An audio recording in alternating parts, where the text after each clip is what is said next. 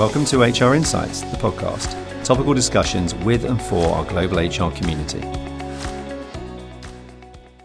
Hi, and welcome back to HR Insights, the podcast with your host, Emily Ramji.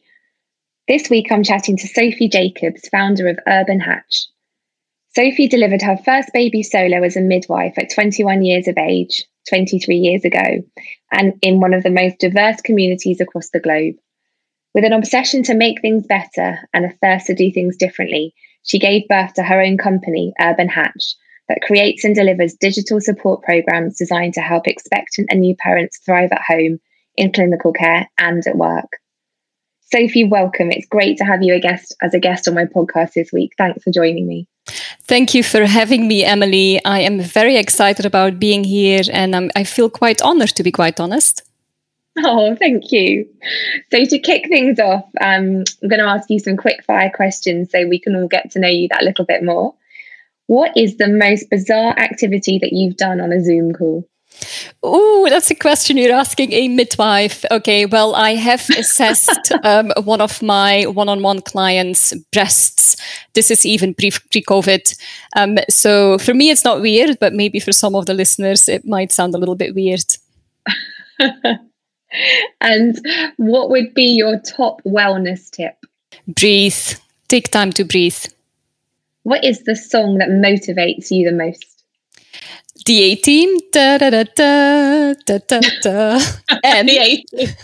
I, I actually start singing that spontaneously when I'm feeling really motivated. Um, but a little bit more serious, Abidjan by Red Axes always gets me going. Thank you for sharing. And finally, Sofie, what was the best book that you read in 2020? Hands down, Kafka on the Shore by Haruki Murakami. Ah, I haven't heard of that. Can you just give us a super quick synopsis of what it's about? Yeah, it's about Kafka on the shore and it follows the story of a cat. You know, Haruki Murakami is one of my favorite authors and it's quite an old book of his, but it uh, I read it just uh, in 2020 and I might read it again. It's absolutely brilliant. Wow. All right. Thanks very much for sharing.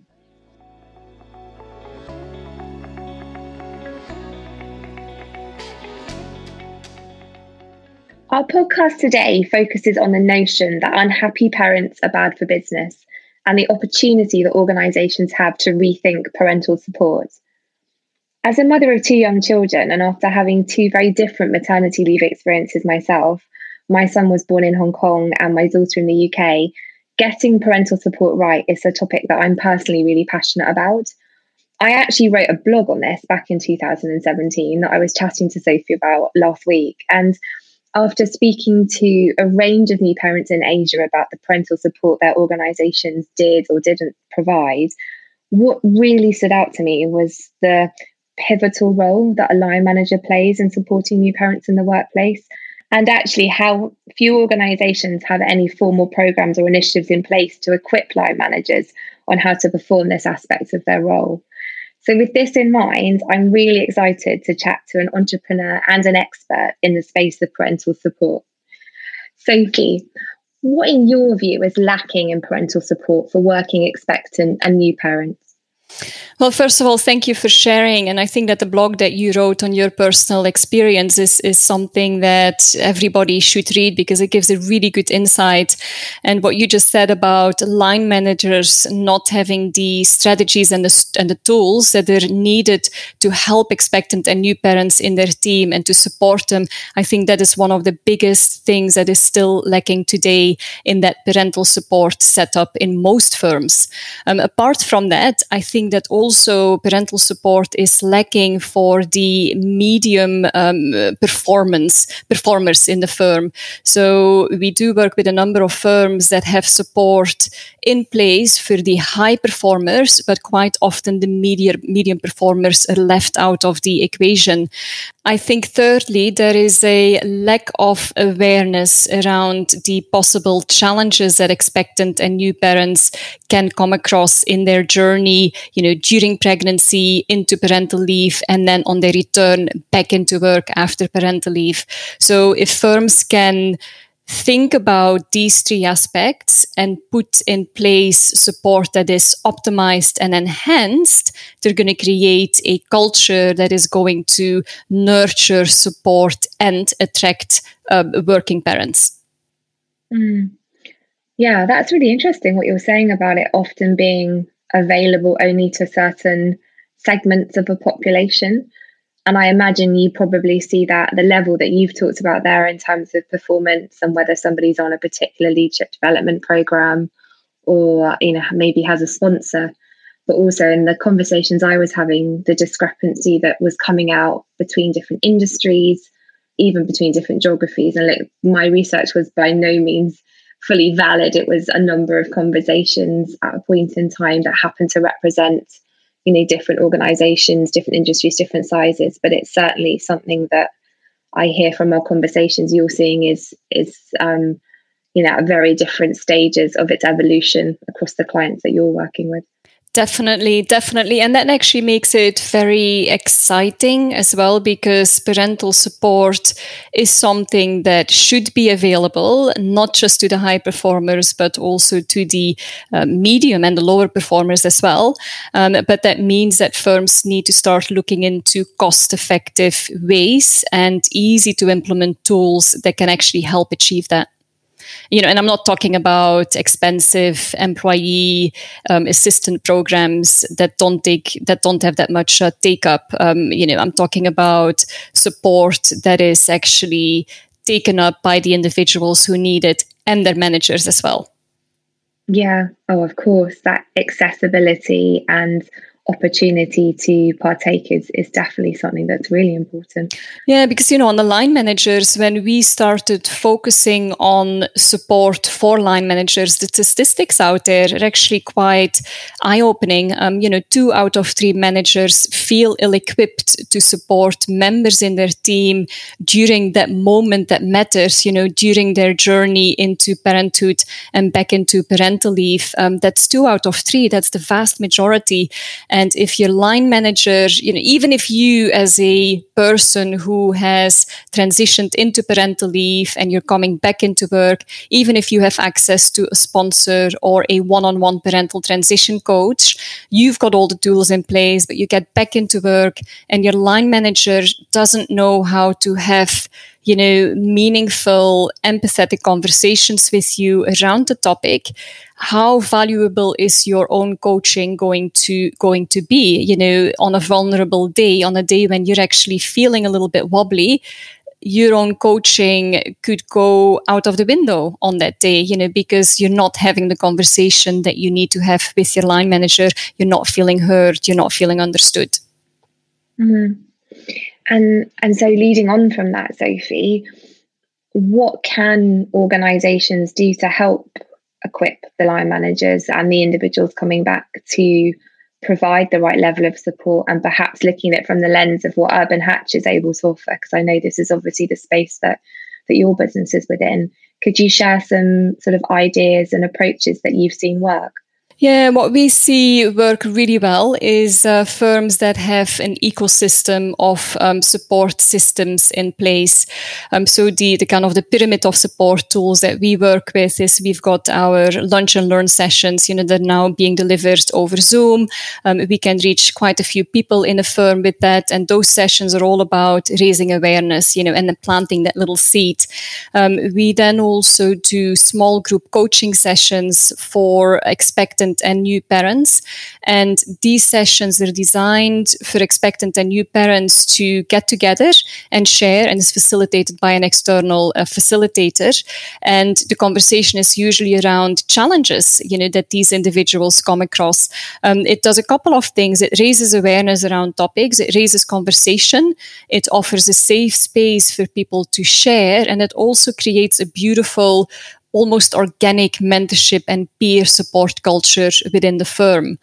Um, then we also need to think about the support that goes out to the managers. When we first launched Urban Hatch Corporate, we did our support sessions for managers in person and they were done in group and they were great. But the only downside of them was that some of the managers in the session would come back to us and say, look, this support is fantastic, but I don't read it. I don't need it right now.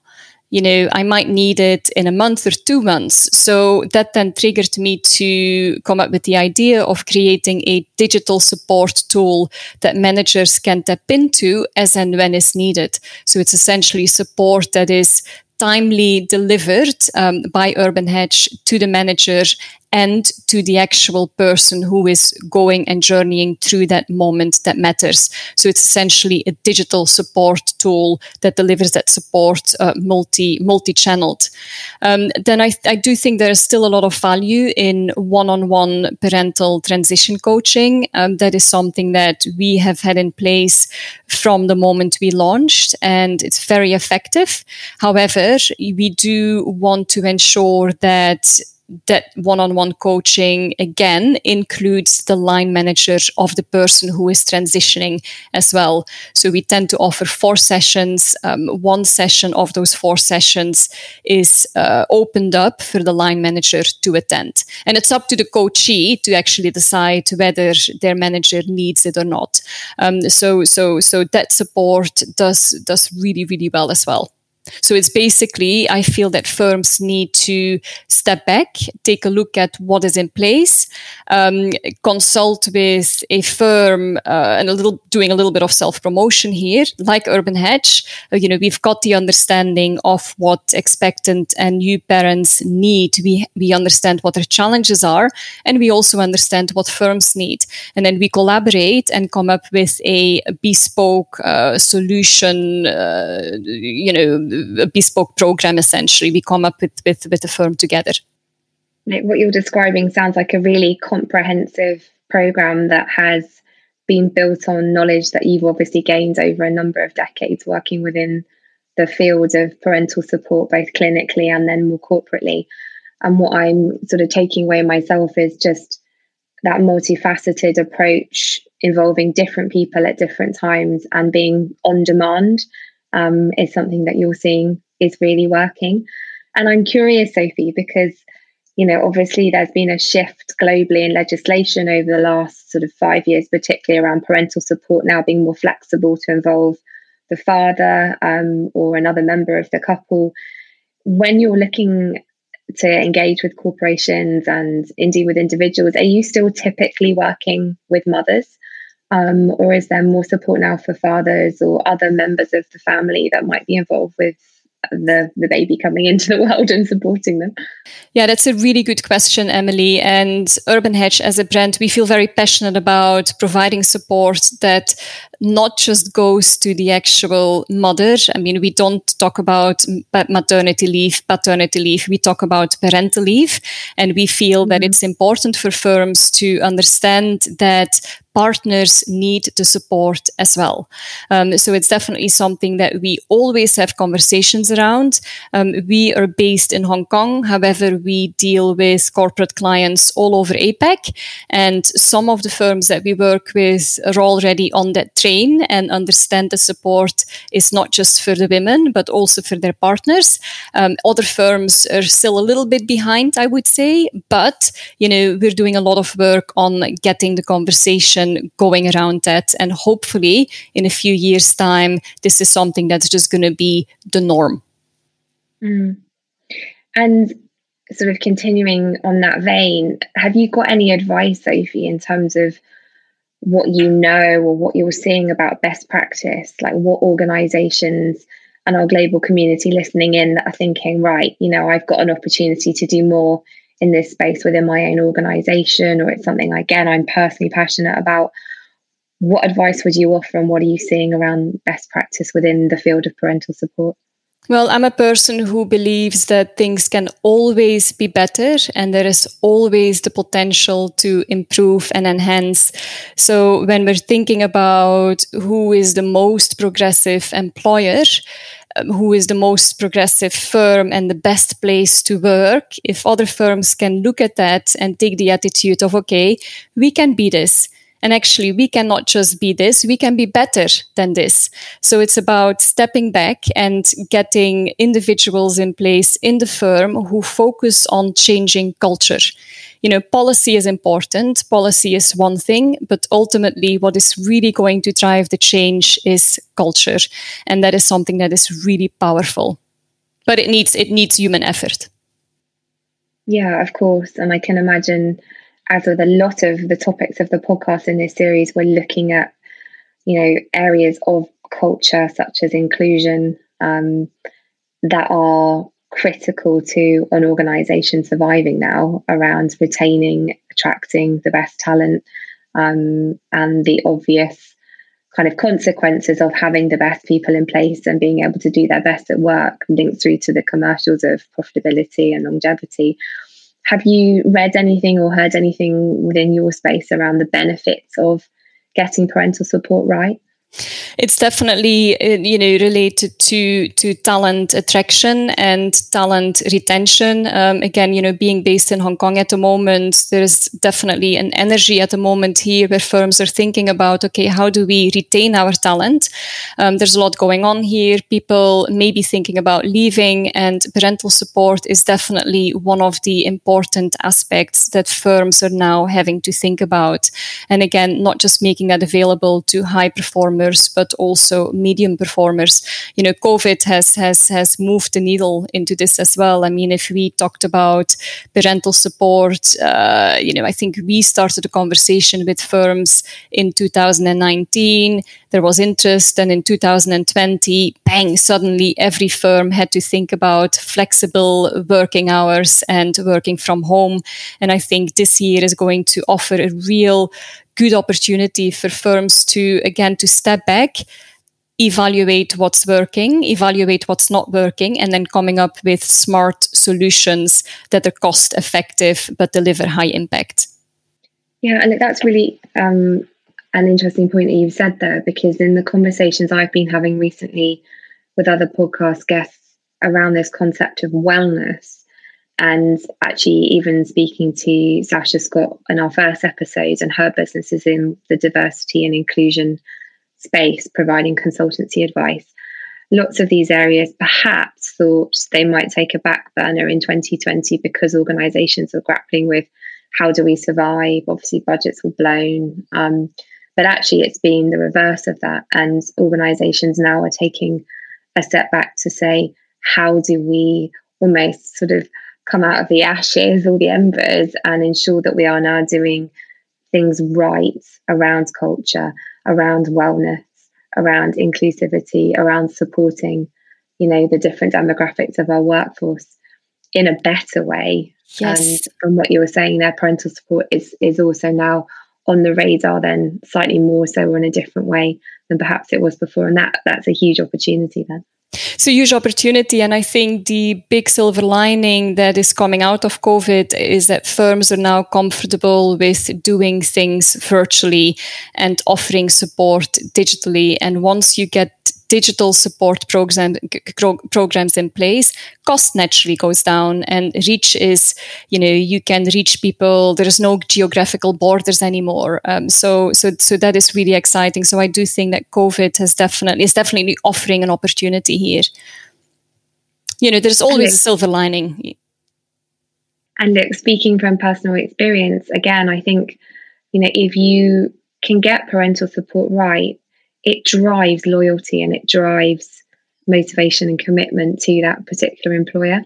And so this is where some of the ideas that you've talked through, um, and probably more than those, you know, there are lots of other ways that companies could take this to be quite personal to their own business models and cultures, depending on geography and age demographic, etc. Um, particularly now if they're able to offer digital support solutions that are at a lower price point, I just feel there's such an opportunity here to do small things that will make a huge amount of difference, not just in the months that somebody's coming back, but much, much further beyond that in terms of their commitment to that organization and and, and much earlier as well you know because it's uh, early planning is is important and um, it, it definitely is very exciting. And to wrap up sofie if there was one piece of advice that you could give to our listeners um, for them to take away and think about perhaps to start a conversation on parental support within their organization or to go and build on a platform initiatives already in place. What would that be My advice would be to step back and, you know, of course, look at the policy that you have in place, but also look at the culture. How do people feel? How do people behave? What is the sense that they get in terms of support from their line managers? How do line managers feel? Do they feel um, equipped and do they feel that they've got the tools and the strategies to support their team members? Their answer is probably going to be no, we don't. So let's then work on getting that support in place and that support for line managers really at the core of that should be how do they learn to have more empathetic, more compassionate conversations? And the aim is not for us to send them on a long um, training course organized by learning and development, uh, because that's just going to be, you know, for many, to be quite honest, it's going to be a pain. And we want to make things very easy. So it's about, again, stepping back, evaluating, and think beyond policy, think culture and parental leave ultimately is not enough anymore support needs to come into it and it boosts it boosts it boosts the firm bottom line you know, when we've got happy parents, it is going to boost a firm's bottom line. Thank you. Yeah, I think that's where we started with at the beginning of the discussion, wasn't it? This notion around unhappy parents are bad for business. And you're right, it was the point I was trying to make earlier around just how important a lot of what we're talking about now on the HR agenda is to the core commercials of an organization. So, look, I really appreciate you coming in and sharing your knowledge and ideas with me today. Thank you, Sofie. I look forward to hearing how Urban Hatch's journey progresses this year. Thank you. Thank you, Emily, for having me. And thanks, everybody, for uh, listening. And let's just uh, together work on that culture. Thanks. Thank you for listening to this episode. If you would like to share any thoughts or comments, you can get in touch with our host, Emily Ramji, at er at elliottscotthr.com. Elliott Scott HR is an award winning specialist in HR recruitment. We serve the HR community globally and have placed HR leaders in over 30 countries. There are over 90,000 members in the Elliott Scott HR community. Please join us via our website, elliottscotthr.com, or our LinkedIn page take a look at the other episodes in our podcast series, view our blog, and check out our upcoming events hosted in our five global locations.